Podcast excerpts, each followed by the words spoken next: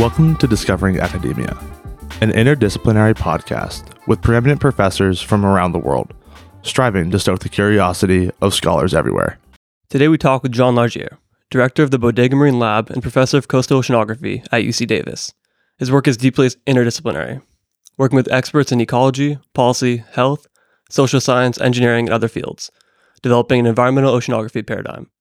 Centered on waterborne transport and ocean environments, he has tackled issues that include marine protected areas, aquaculture, water waste discharge, desalination, kelp forest loss, and coastal development. In this episode, we talk about what upwelling is and how it impacts the California coast, the movement of larvae, and how coastal environments are impacted by climate change. We try to take a holistic approach to understanding oceanography and how environmental changes are impacting the community. We hope you enjoy. Welcome, Professor John Largier. Thank you for coming on today. Yeah, well, it's a pleasure to be here. Thanks for the opportunity to talk, to talk to you and your audience, you know, about what I do. I find it fun. So hopefully you guys will find it interesting at least. Definitely. We'd love to start off by hearing a little bit more about your story. How'd you get to Davis and what got you interested in environmental science, particularly in oceanography? Yeah, how did I get to? Well, so, so it's a long story, right? Mm-hmm. Um, it's a long life. No, I, I, I, um, so maybe just to tell a quick life story, I suppose. Mm-hmm. You know, grew up in in South Africa, studied there in Cape Town, very similar climate to California. Um, I, you know, how, how, did I get into oceanography? Because that's what I already studied. I did physics and, and applied math undergrad, mm-hmm. and um, there's so many interesting things to study, really. So I was not really born an academic or really thought I would land up being a professor. I just found the world interesting um, and many opportunities, but I, I really enjoyed the ocean. So I spent a lot of time swimming and sailing and surfing, and I realized I could combine math and ocean, and that is kind of nice. And then I really started realizing I could combine them for a benefit of understanding the environment and caring for it more.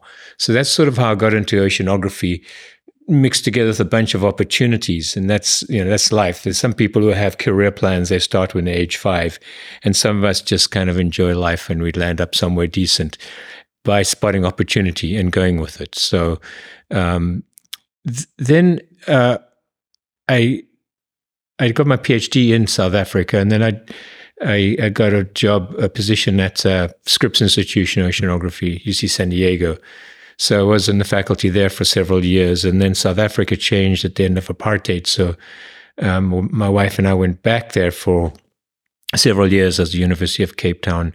Um, and then back to San Diego. So San Diego Scripps Institution is sort of one of the centers of ocean studies, oceanography in the world. So it was a really great place to mm-hmm. be. Really enjoyed it. But when uh, opportunity came up to come to Davis, the attraction was the strength of environmental science and ecology and uh, the things I'd been working on and that really was motivated by living in South Africa. Um, but the oceanography world was a little bit sort of earth science centric. It is not. it has changed now, but back uh, back in the 1990s, um, it was. I didn't feel like it was addressing the, critical issues as much. So that was a big draw of coming to Davis. Uh, that there was a strength here, and there was also a great culture of collaboration and of working together to to address problems. So that's. And then I got the benefit of being based at Bodega Marine Lab, which is on the coast you know, between the ocean and the vineyards. So not a bad place to be. sort of important in life as well. Yeah. yeah.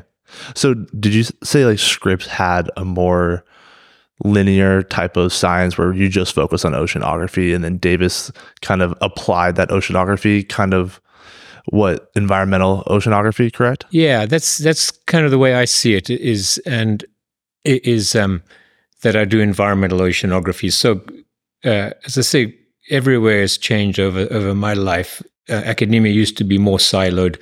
If you studied uh, physical oceanography, the physics of the ocean, you studied that, and so I was, you know, I think a a bit of a helping the change in that in that I was interested in the physics and the biology and the chemistry, and now we've really got much broader where we you know studies of of socio-ecological systems. So we're looking.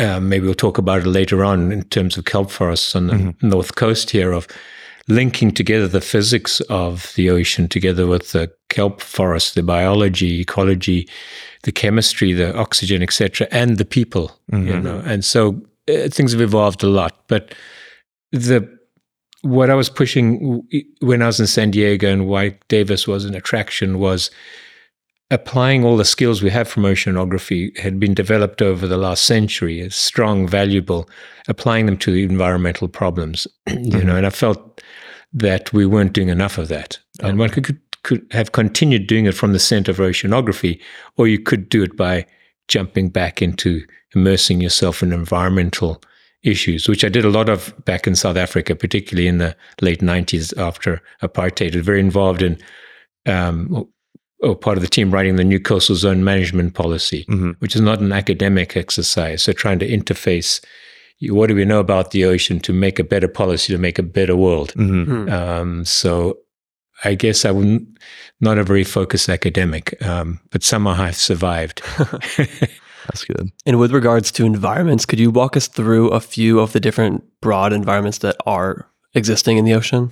Yeah, yeah. So I mean, my perspective is um, is more of of an earth scientist than a biological science scientist, and and so um, I mean my field is is somewhere what could I call it? Maybe you know it dovetails into env- environmental engineering, and I suppose my field is sort of environmental hydrodynamics. Uh, so I'm interested in bodies of water. They could be rivers or lakes or ocean, but I work on the ocean, mm-hmm. and so some water bodies are are shallower, um, and there's freshwater and sea and seawater interacting. And that's what I'd call an estuary. So San Francisco Bay be classic estuary, right from almost Sacramento, not quite, but from the Delta, mm-hmm. there's some salt water getting that far in. Wow. Out to Golden Gate and, and out into the ocean. Um, will, we'll see fresh water up here at Bodega Bay or down, you know, at Half Moon Bay coming out of the out of the bay. So that's the estuarine environment. Estuary normally inside of Golden Gate. Um, then another environment would be generally kind of called the near shore, sometimes the surf zone, where waves are important. Mm. Uh, so if we looked out of the window here at Bodega Marine Lab, we see, you know, the water's not flat; it's not a lake, yeah. and and the, the breaking waves are a very important part of pushing the water around and mixing it and doing stuff. So estuaries, near shore ocean.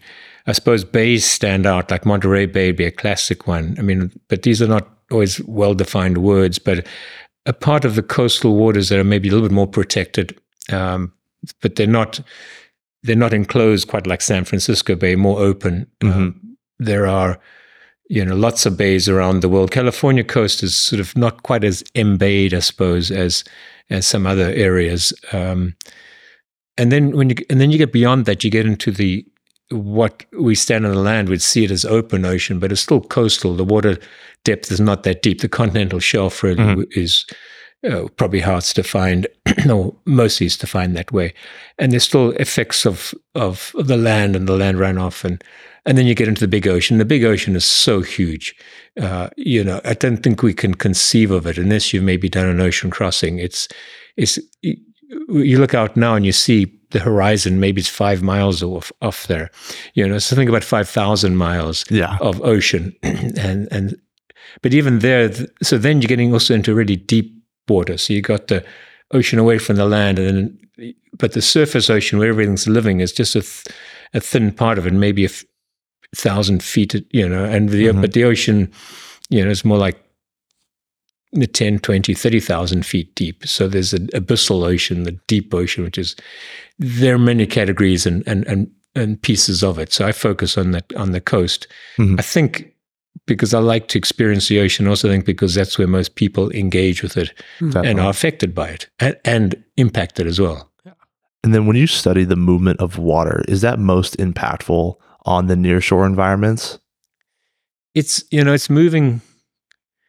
It's it's if it the whole ocean is moving. Let's mm-hmm. put it that way. Yeah, and so it's moving at different scales and different energy, at different the the space scales. Like you know, the whole Pacific Ocean is going around in a big circle. Mm-hmm. Um, and but then you might look at Horseshoe Cove here next to us, and the water is probably going around in a circle as well. But the one the one that's going around that circle slowly, taking months, and the other's going around in hours, maybe. Mm-hmm. Um, as yeah, the ocean is very different, or aquatic systems are very different to the our intuition as terrestrial organisms. Um, it's constantly in motion, is constantly carrying things. And I, I, like to compare it with the blood circulation in the body because it links everything. Mm-hmm. You know, so just like you could have a, a, lung and a heart and a head, none of them would work unless the blood kind of circulated between them, uh, carrying sort of good things towards that organ and bad things away from it, if you like. Um, so the yeah, no, the motion is critical everywhere. It's it tends to be a little bit more uh, energetic, but that's probably not true. It's, it feels energetic because when the, the land is still, whereas in the middle of the ocean, it's, it's all mm. moving, mm. you know, so like a wave in the middle of the ocean, it's not slamming against anything unless there's a ship there. Yeah. Um, but, uh, but it slams against the rocks because it's motionless. Yeah. And what is upwelling? How's that impacting ah, Bodega Bay? Yeah, that's the center. That's the most important thing in the world. Mostly because I, I study it. Um, so the the importance of upwelling is that it brings nutrients from depth and and and, and feeds the fertilizes the ocean. Mm-hmm. Um, but the the process is is when around here, all along the west coast, you know, from British Columbia in winter down to mainland Mexico in, in summer, and most of the area all year round. Um, and you get the same thing happening mid latitude in South America, Peru, Chile, up to up to um, Ecuador a little bit, you know, in coasts of Africa and Europe, etc. We have these winds that blow towards the equator. Here, they're northerly winds, and they blow for months on end.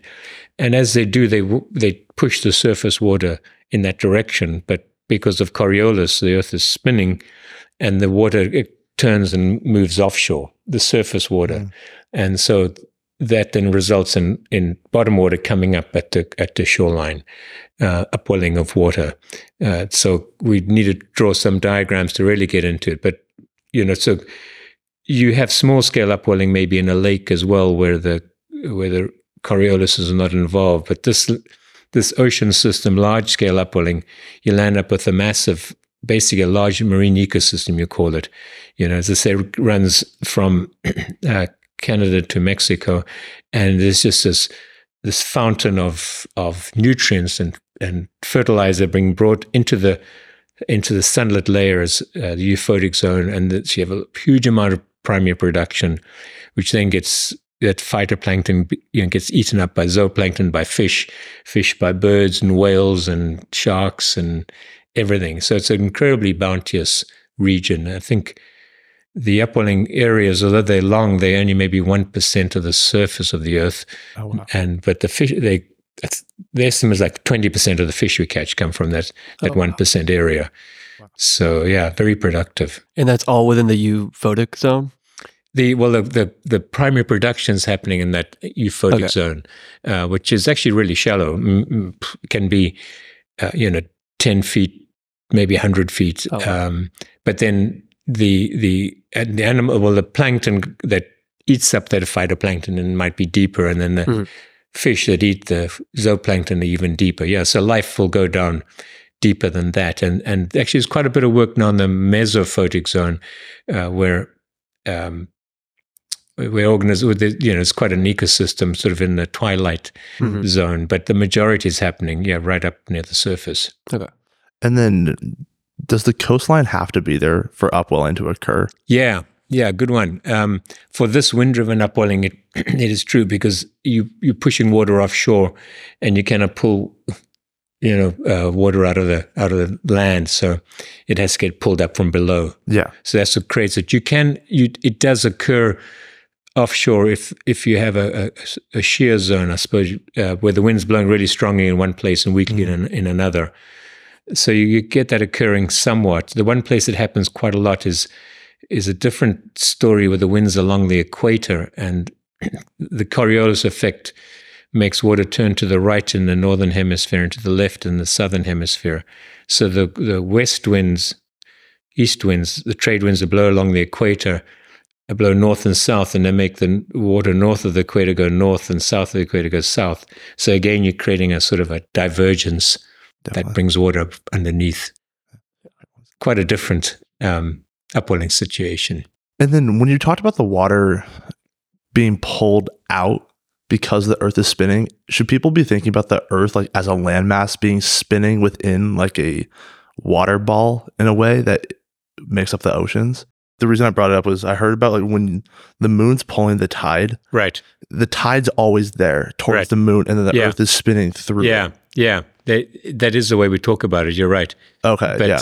yeah, that you got this bulge of water and then Yeah. the earth spins underneath. I mean, the earth spins underneath it. Yeah. But the, all the water doesn't sit still. It's all Yeah. spinning, but that bulge is kept, you know, in, in mm-hmm. place by the earth and the moon. Yeah. Okay. You must have done an oceanography class. And how should people think about the scale of the transportation of nutrition? Like how broadly is that movement? of the of the of the that flux of nutrients. Yeah. It's um so the the the real coastal effect doesn't go out so far, maybe you know ten miles, but in the California current, uh, there is both because of the increase in winds as you get offshore, as well as a bunch of very large scale eddies. Um, there is the the ocean is nutrified, if you like, through upwelling. The effect sort of extends 100, 100 a couple of hundred uh, miles offshore. Okay. But the really strongest upwelling, and if you if you could look at a satellite image of sea surface temperature, you'd see the cold water right at the coast, Hmm. the coldest water, and then you'd see these tendrils of cold water uh, extending offshore, maybe not even hundred miles, but because they take you know that the water doesn't warm up immediately, Mhm. and then and the nutrients are not used up immediately. So, like off here, the water is going south, and uh, around Point Reyes, it tends to go offshore a bit, and it'll, you know, it'll easily get out 50 miles before it gets warm or or, or nutrients get used up. So there's a broad band of of productivity. Um, So when the upwelling brings the cold water from the bottom, that's how you're able to track it because you'll see the ocean temperature be a lot colder as it Yeah. stands out. yeah, it's it's pretty pretty handy. There's, there's a big temperature difference, which is Like how many degrees? which is why it's so cold here. Yeah. Um, so the upwell,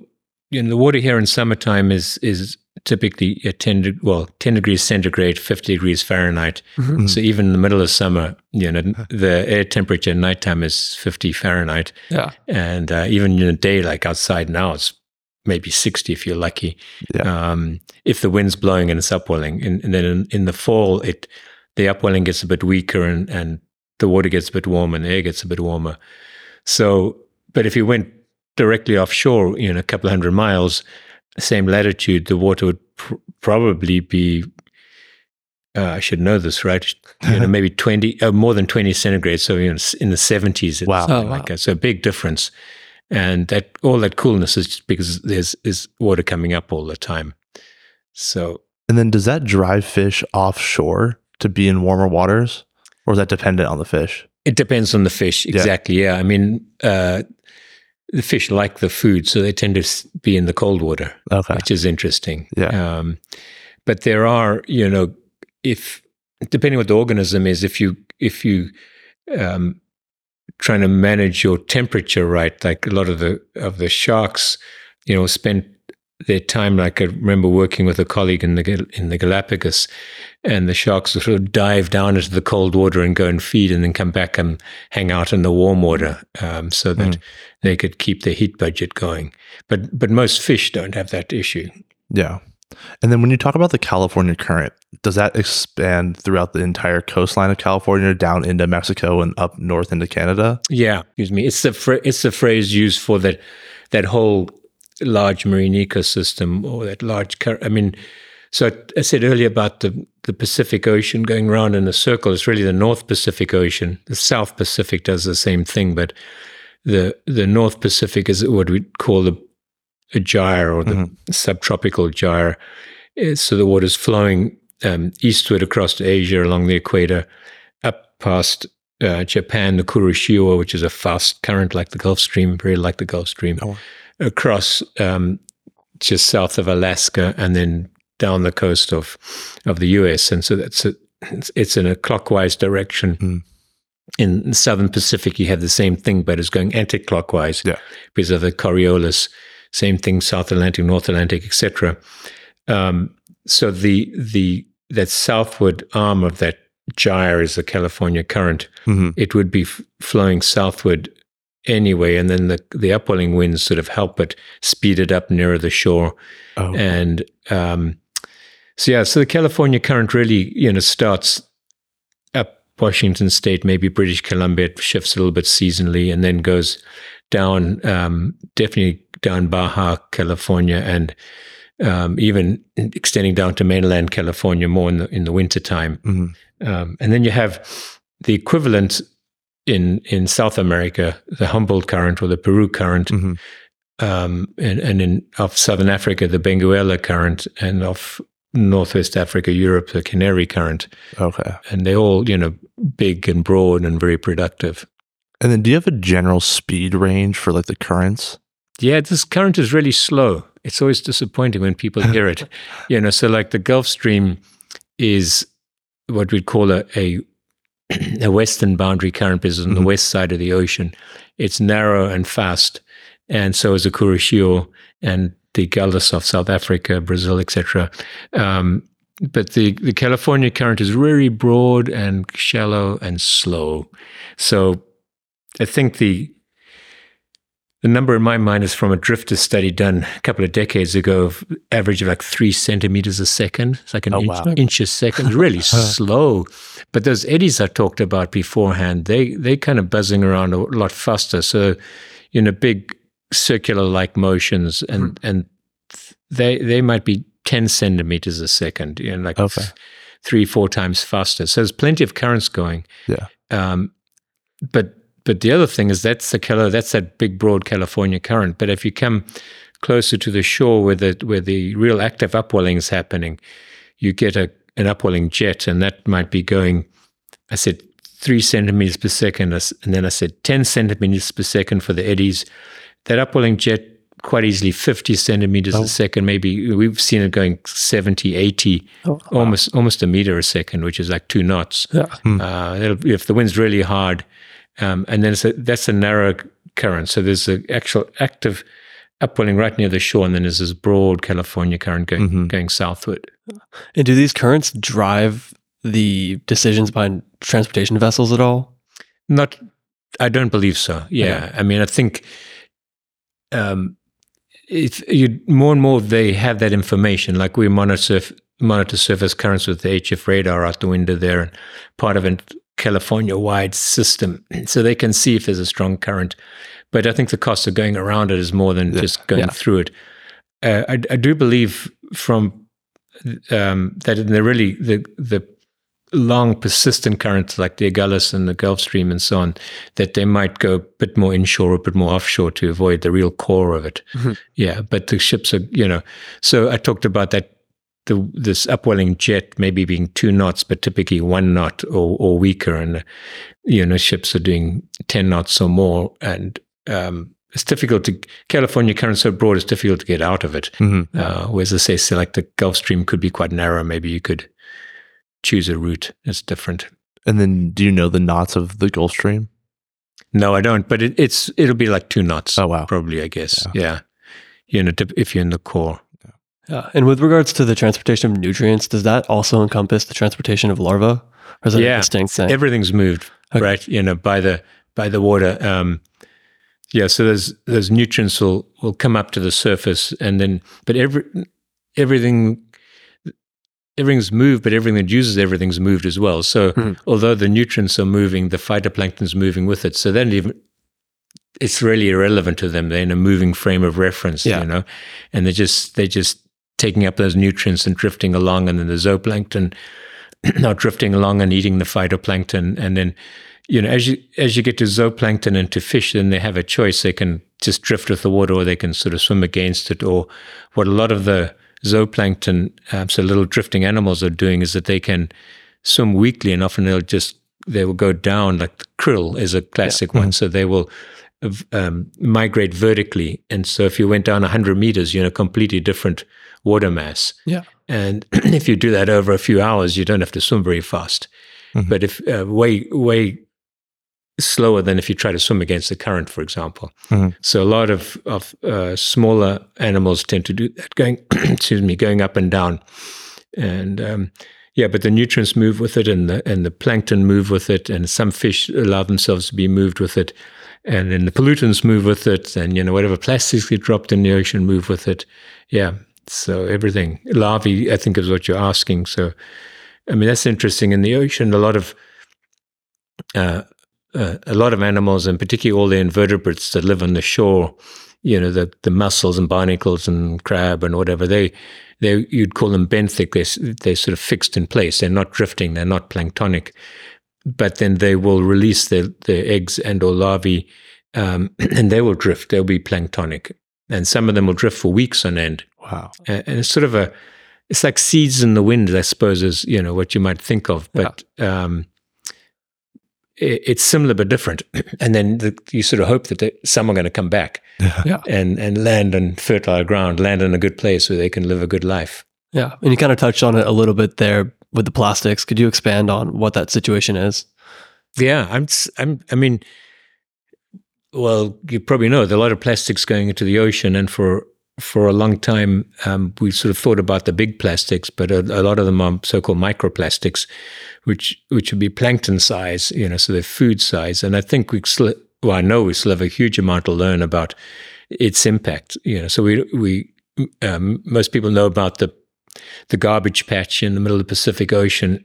um, so these these currents, um, wind-driven currents, and going down the coast of California and into that into that gyre, they tend to floating material. If you if you left it, and we've done this with GPS track devices, they will land up in the middle of the ocean, um, or at least some of it will.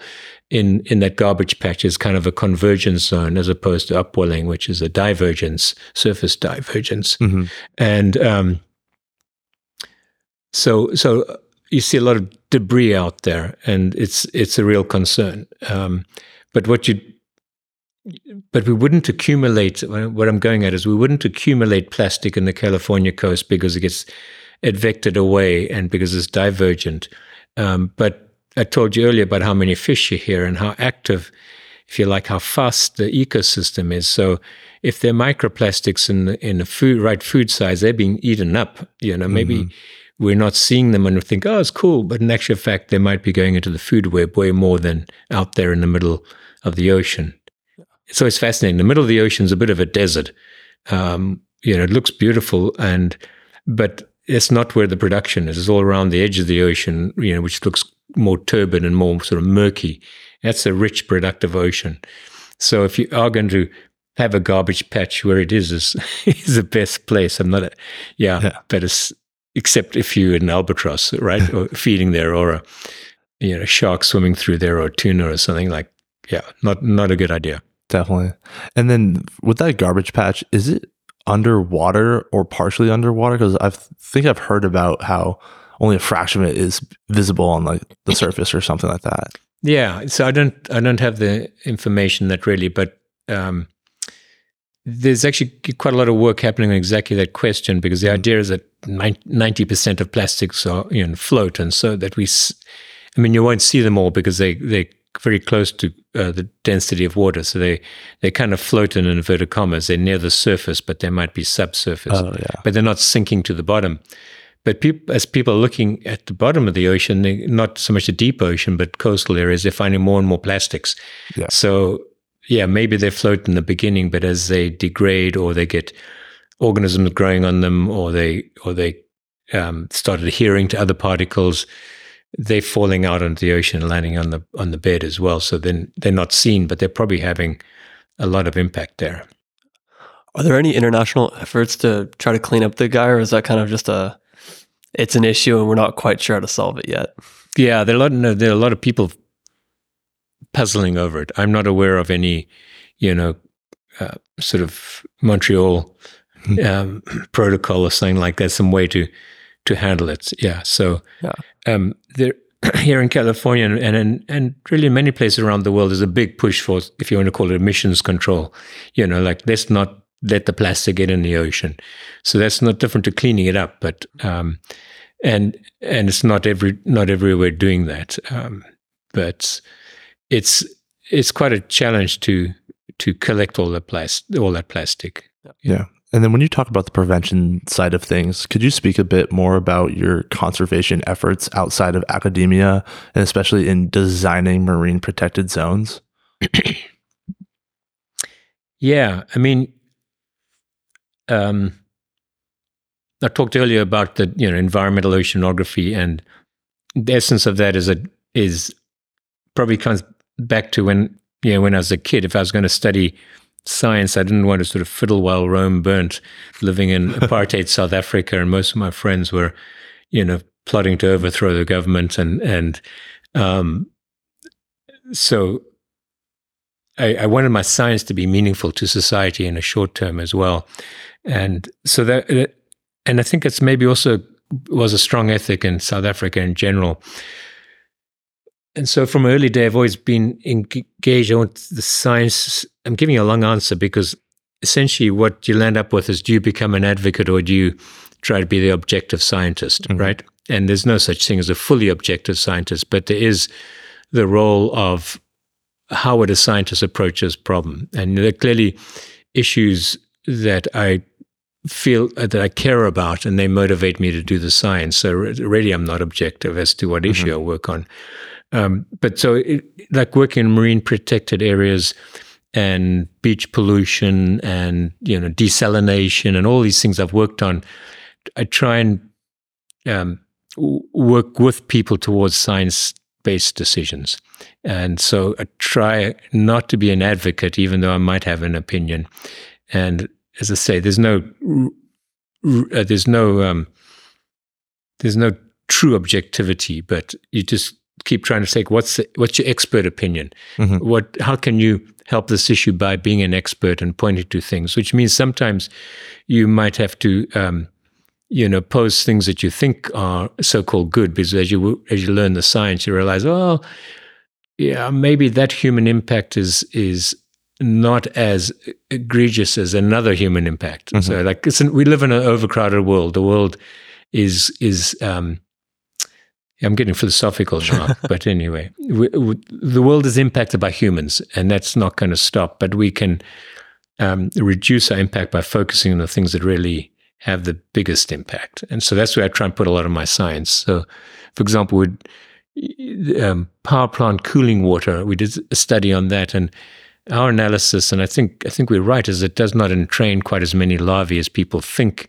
no. it does, but the politics sort of had pushed it towards a decision already. So right now, you know, we don't we you cannot build a power plant um, with sucking in seawater mm-hmm. Uh, to cool it, um, and you, you, know, so that I came to a conclusion is different to what I thought I wanted to come to. But yeah. then to honor that, you know, to be to be true to yourself about that. And so I'm not advocating for for building of power plants, um, sucking in seawater for sure, uh, but just to be honest about what you find, and then and then if you find something that you feel is really critically important, uh, to make sure other people know about it. So communicating what your science is super important. Advocating for a certain policy mm-hmm. option is where you kind of cross the line. And yeah. for many of us, that's a real dilemma because we want to do that. Yeah. But um, so yeah, the marine protected areas, uh, and most of these, I've served on a sort of science advisory board, or I've, or I've worked on the problem and the understanding that we are going to advise you on the science. But um, it's many decades since since the scientists thought that they were solving the problem. Because in the early days of my career, you know, the you'd figure out the science solution, and the scientists couldn't understand why the why the policy people didn't just listen to them because that is the answer, right? yeah. But it's also the world of siloed thinking. So we were studying one aspect of it. Mm-hmm. Like, no, these are multidimensional problems. Yeah. So, so, what have some of those findings been that have influenced how we design a marine protected zone? Yeah. So, in my context, probably the the most pertinent thing is is if you're going to is the spacing of the marine protected areas. Um, so if you're going to have reserve, a reserve, it is if it's part of a network of reserves, it has much more value. So we talked mm. earlier about larval dispersal or, or, the transport of larvae. So if they're uh, mussels living on one rock and they um, release larvae, then they either have to come back to that rock or they have to land on, a, on another rock. And but it's not just mussels because there are rockfish as well, and and there are barnacles and other organisms. And so you, what you want to figure out is is the dispersal distance. You know, how far are, are these larvae likely to go in the time that they're in the plankton. And that's different for every organism and it different depends on what behavior they have in terms of vertical migration and the season. Is it the upwelling season or the rainy season? And trying to get an idea of, of the different spacings that would be optimal. Um, and and then how, you know, what sort of spacing might give you what size of each protected area and what spacing would give you the most bang for your buck in terms of the number of species that would benefit from it. So that sounds like a super theoretical thing, and in the end, you don't design it, but you kind of look at at the designs people are coming up with and say, okay, no, this is way too big a gap between these two, you know. Mm. Or so, so it's that that um, yeah that that travel distance between um, reserves was a big thing of an example of what I worked on as part of that. That's fascinating.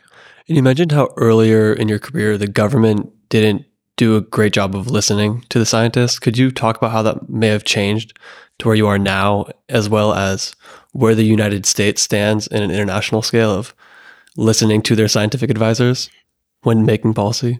Yeah, yeah. So, um, there's always been a, a dialogue between science and, and, and governments, I guess. Um, so I'm not sure that they listened less, but perhaps I almost the scientists were, you know, more arrogant about their, okay. you know, their topic as being like, we figured out the science. You know, you should do this now. Yeah. Um, but there, clearly, there are some governments that didn't use a lot of science in making decisions, but maybe people were more intuitive, you know, sort of more traditional ecological knowledge. Um, definitely back in time, people were much more in touch with the environment and, and, uh, and I think cultures that had more elder oriented decision making, you know, sort of, it was just sort of baked in there.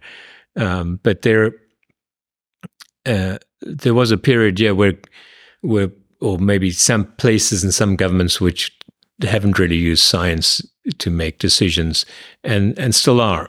And and it, it waxes and wanes right? Mm-hmm. because um, I mean in our country right the the lobby pressure is really strong. And so um, science is just one aspect of it.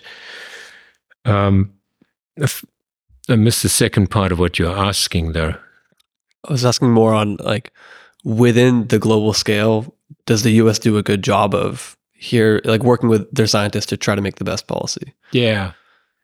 Yeah. This is a, a, bro- a, broad stroke. Yeah. Yeah. Not, I mean, our culture is kind of a science based culture. So, yeah, we, I think we do well in that way, but we're also a huge country. Yeah. You know, so definitely in smaller countries, I think there's a more direct connection between science mm. and, and politicians. At least that's my experience in, in South Africa, both in apartheid South Africa and post apartheid South Africa, that there, I would land up in discussions with people who are not scientists much more than I do here. Mm-hmm. And here, scientists tend to speak to scientists. I'm, this is a way, way broad uh, yeah. comment, right?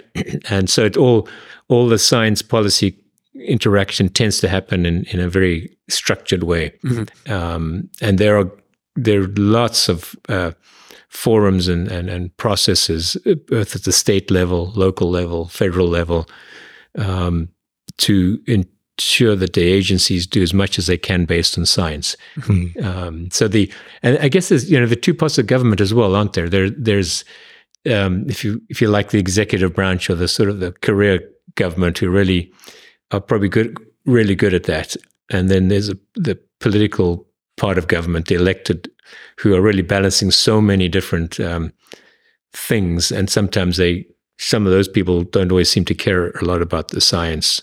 Um, but I don't, I've never done their job. It must be pretty difficult. Keep everybody happy. Yeah, certainly.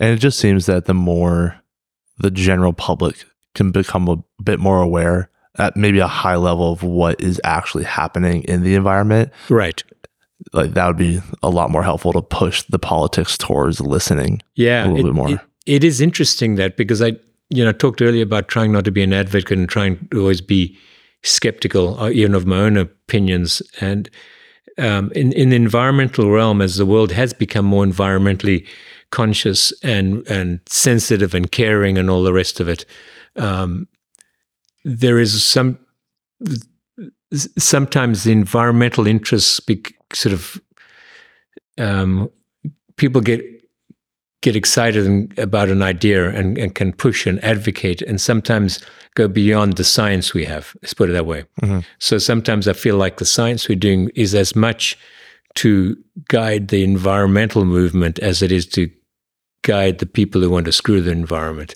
Yeah. Um, and so the one, you know, we'd like to think are well intentioned, and the other, I'm not sure. They're well intentioned in a different way, maybe. Sure. Um, but yeah, it's it's it's quite interesting how that's evolved. Um, so, you know, there and climate change has been really interesting. Was some there was a period it was sort of it's a little bit better now, where it's all doom and gloom because people just can't you believe me? The climate's changing. We've been telling you for decades, and so they kind of up the ante all the time and mm-hmm. And started claiming things that we didn't really have the science basis for it. It probably is right, could be right, but you know, you really as a scientist, you sort of got to know is this you know, when you say this is due to climate change, you, can't just say it. You actually have to have some, um, yeah, some some reasons for it, uh, data, theories, models, whatever, some basis for it. So it's interesting. Do you think we're getting more objective with the projections then? Uh, yeah, not not sure.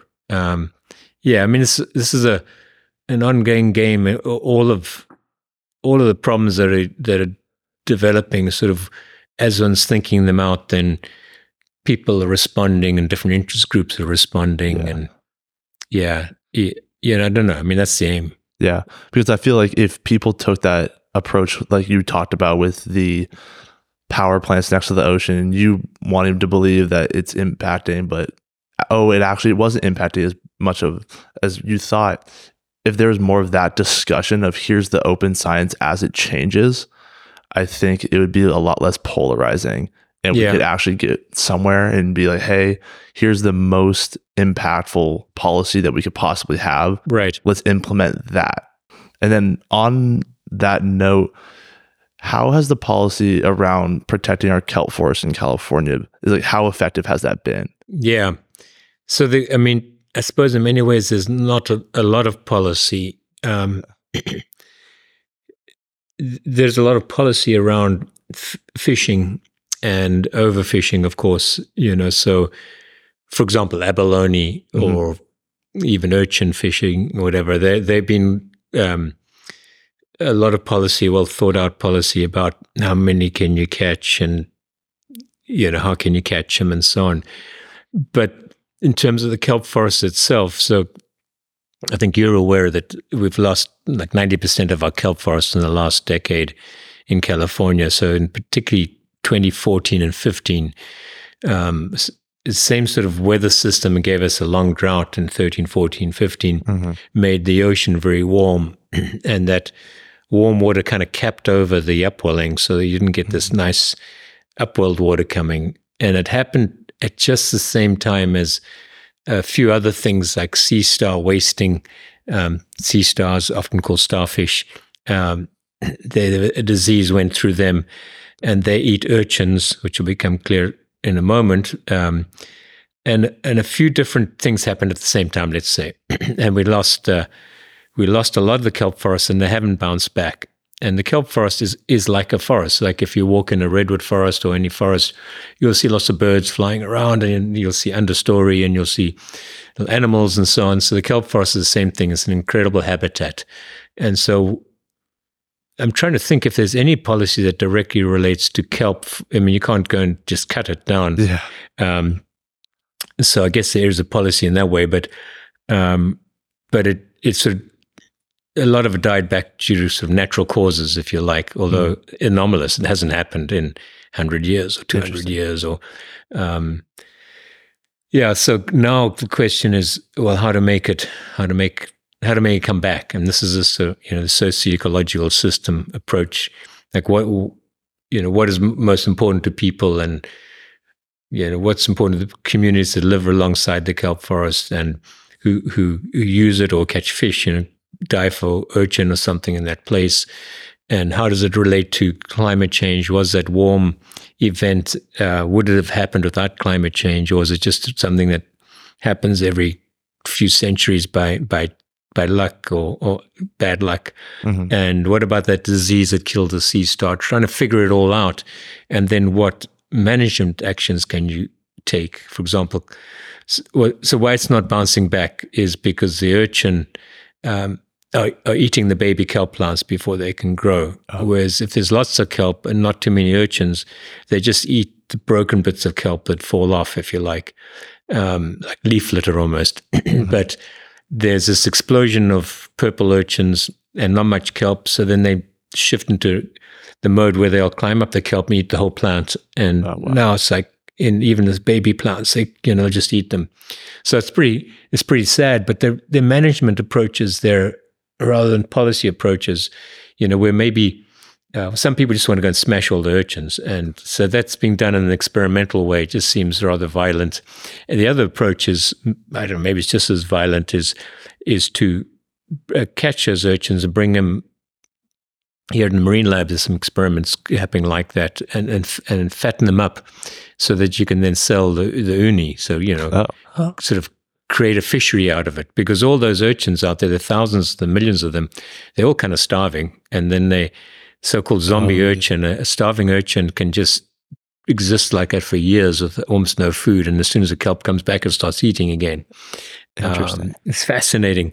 Uh, but so that's you know those are management responses. Then, but what policy response yeah. you know could you put in place to prevent this or to um, so this is this is a good example of you know trying to develop some science before you develop a policy Yeah. um, but you can't sit around forever developing uh, waiting for scientists to you know get the final answer and we're well known for navel gazing right? you know what is it paralysis or analysis i keep Yep. thinking oh well we- hold on we, we'll get Yeah. it you know you need to act at the same time so Yeah. Yeah, that's super interesting. I was talking to someone uh, in Monterey about the sea urchin thing uh, a couple months ago. So yeah good to know a little bit more about it. it's yeah a classic uh, you know complex environmental problem and then you bring Yeah. humans into it equally so Yeah, yeah. Especially when our systems are not dynamic enough to adjust as the information comes in. right right exactly And then stepping out a little bit, could you talk about at a broad level the research going on at the Bodega Marine Laboratory and how it is truly interdisciplinary? Yeah, so probably um, this is a this is a fun conversation. We don't want to talk forever, right? So Yeah. there, there's a lot happening here. Um, there are.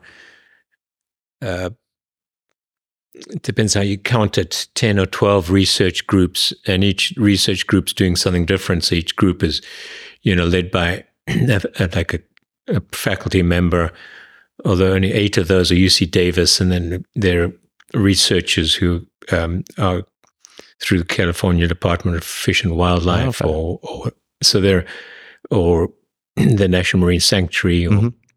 Um, and each person, each group is really has a different focus. You know, some people are studying shellfish pathology and um, disease in oysters, and some like I am studying sort of ocean plumbing, if you like, how does the water move in and out of the the bay or work in Russian River estuary and things. And then some are working on fish or on toxicology, you know, pol- pollutant effects, and others on microbial. There's a lot of microbial ecology questions. You know, the world's full of microbes that we don't, that that we hardly know about. So very exciting research. Um, climate change and deoxygenation of the ocean, acidification of the ocean, um, many different topics. What's really cool though is that you know we we're in different academic departments, even different colleges on campus. So if we were on campus, we would talk to each other occasionally. Whereas here we're sort of all in the same place, and our students all talk with each other, and so it's a it's a very rich environment for cross fertilization of ideas, and so a really great place for uh, cross disciplinary or inter more than just multiple disciplines, integrative studies between the disciplines. Um, still kind of in the biophysical world primarily. Um, w- We do actually connect a lot with colleagues who are on campus who are in, in the the social science, the economic sciences, policy sciences. Um, but here, the, are people who are based here are doing either they're doing field work, you know, and that's why we're here. Yeah. You walk out the door and put your toe in the ocean, or they're doing laboratory work on on seawater organisms. So Mhm. we bring the ocean into the laboratory. Basically, you know, big pipe brings it, goes through a bunch of tanks, and in tanks, of people do, are doing some You are actually have a. You have a pipe that goes from the ocean into Yeah, yeah, big pipe. That's awesome. yeah, and then it goes a bunch, a lot of little pipes. yeah. Yeah, no, so th- in in a lot of our labs, you can turn the, the faucet on and get seawater out of it. Well, that's amazing. Yeah, but then the big tanks, I think you saw the display Yeah. tanks coming in with rockfish in them, and and uh, and smaller tanks like I talked about the urchin work, uh, keeping a bunch of urchins in tanks, and then um, experimental tanks, you know, where uh, the carbon dioxide levels are raised like ocean acidification, or they or the water's warmer than it used to be, and seeing how. So yeah, people are either doing that kind of work where they need this this on demand Mhm. seawater system, um, or or they're doing field based work. And the field based work actually is a is you know could be on the on the rocky shore out there, could be on the beach, could be in the Bodega Harbor, which is an estuarine, you know, salt marsh seagrass, um, could be out on a boat. So we have boats that go offshore. Mhm. Um, and then we're situated in the Bodega, Main, Bodega Marine Reserve, which is one of the University of California reserves. Um, and so some people out here are actually studying the the coastal prairie red vegetation or like the nematodes or beetles Mhm. that live in it. Um, in the marine lab, we tend to be marine scientists, but the, the reserve has a lot of visiting scientists Sure. who do that kind of work as well. So that's the cool thing is, yeah, it's this integration of, of what we get up to. And then how can students get involved here? Yeah. So the, I mean, there's there there are quite a lot of graduate students who will um, be resident out here. They might do a year of coursework in Davis, and then they will live here. Um, and so, probably two thirds, let's say, of of the students who work for faculty for us who are resident here will be resident here as well. Mhm. And then a, a number of students who are um, whose advisors are on campus will also land up being resident here because of the work they're doing. Mhm. So they're quite a, you know, they're probably twice as many faculty, as many faculty on campus who use the lab a lot as those who are resident here. And then undergraduate, you the, the, the primary way is through the classes. So in the summer um, quarter, we have the two summer sessions. One could look online if you're interested in doing this. And we really focus on experiential education. Of course, you know, you're studying the ocean, it's right there. You look out the window, but you can also go and and include in the classroom the fact we go out on a boat or go onto the rocks or um, so, and then you'll also so they tend to be smaller classes, you know, twenty maybe thirty at the max, sometimes less than twenty. Um, so very much, and then you, you're seeing your professor every day, even if you're not in class. So you're seeing them in the, in the corridor. So because uh, most students are on residence for that, people get to know each other well. It's a really uh, incredible experience. It seems like for for everybody.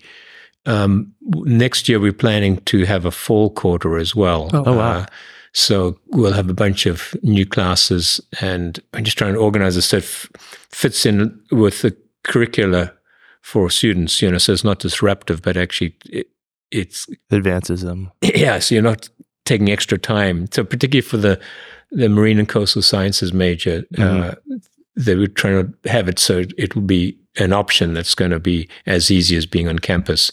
That's amazing. Um, yeah, so those are the two primary ways. I mean, there are some undergraduate students who have uh, get involved in research, research internships, or you know, different ways. Uh, I wish we could have more. We're trying to create more and more uh, opportunities for that because that's, um, yeah, that's a great experience as well. Certainly. It's all very amazing. We'll make sure to link to all of that. And then as we wrap up, one final question. How can we be better stewards to the ocean? How can we be better stewards? Yeah, that's a really good one.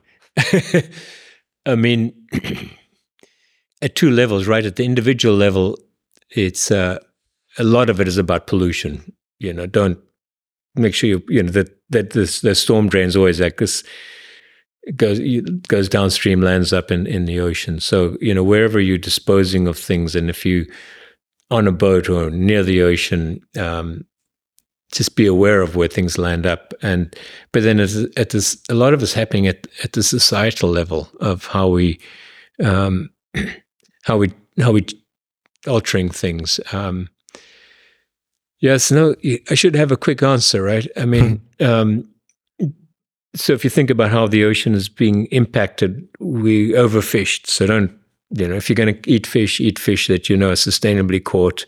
Um, if you're catching fish, know that you're catching it in this, this, this sustainable way, which is if it's permitted fishing in California, it's going to be.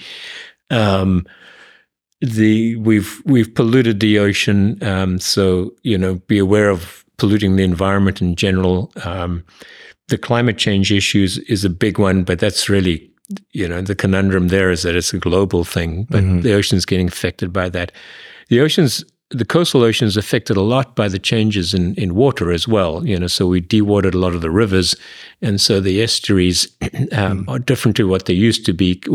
San Francisco Bay and the Delta and the Delta smelt and all the rest. Mm. I mean, that's exactly an example of that. Mm. But the the lack of fresh water probably has an impact throughout the bay, and even as I say, th- that fresh water you'll see it up and down the coast. That work hasn't been done, but but I know from other rivers, uh, working a little bit in the Zambezi and Mozambique, for example. You know, the damming of the Zambezi had a huge effect on not only the ecosystem but the the shrimp fishery or prawn fishery offshore. Um, so there, there, are myriad ways. So don't waste water. No. Um, you know that'll help the ocean as well. Um, and uh, trying to think some of the other really big impacts on the ocean. Uh, you know, the power. Yeah, we talked about the power plant issue. Um, that's maybe a little moot now. Yeah. Um, so there are be a conscious um, conscious person as to you know and, and tread lightly. it's, it's the same as most environments. Mm-hmm. Um, yeah. And then be and then be active. I mean, if you're not, if you don't have to do science to help us understand and and develop the right approaches to the ocean. So a lot of a lot of ocean is happening at a at a societal level through governance because our villages are not out in the ocean. Yeah, yeah, certainly. Yeah. Well, it's been wonderful. Thank yeah. you very much for your time, Thanks, Professor. Thanks, Thanks, Brent. Thank you. Yep. To continue your learning, go to our website, discoveringacademia.com. There, you will find the show notes, resources mentioned, ways to get involved, and much more pertaining to each professor. If you enjoyed today's episode, please subscribe, leave a review, and join our newsletter to stay up to date. Until next time.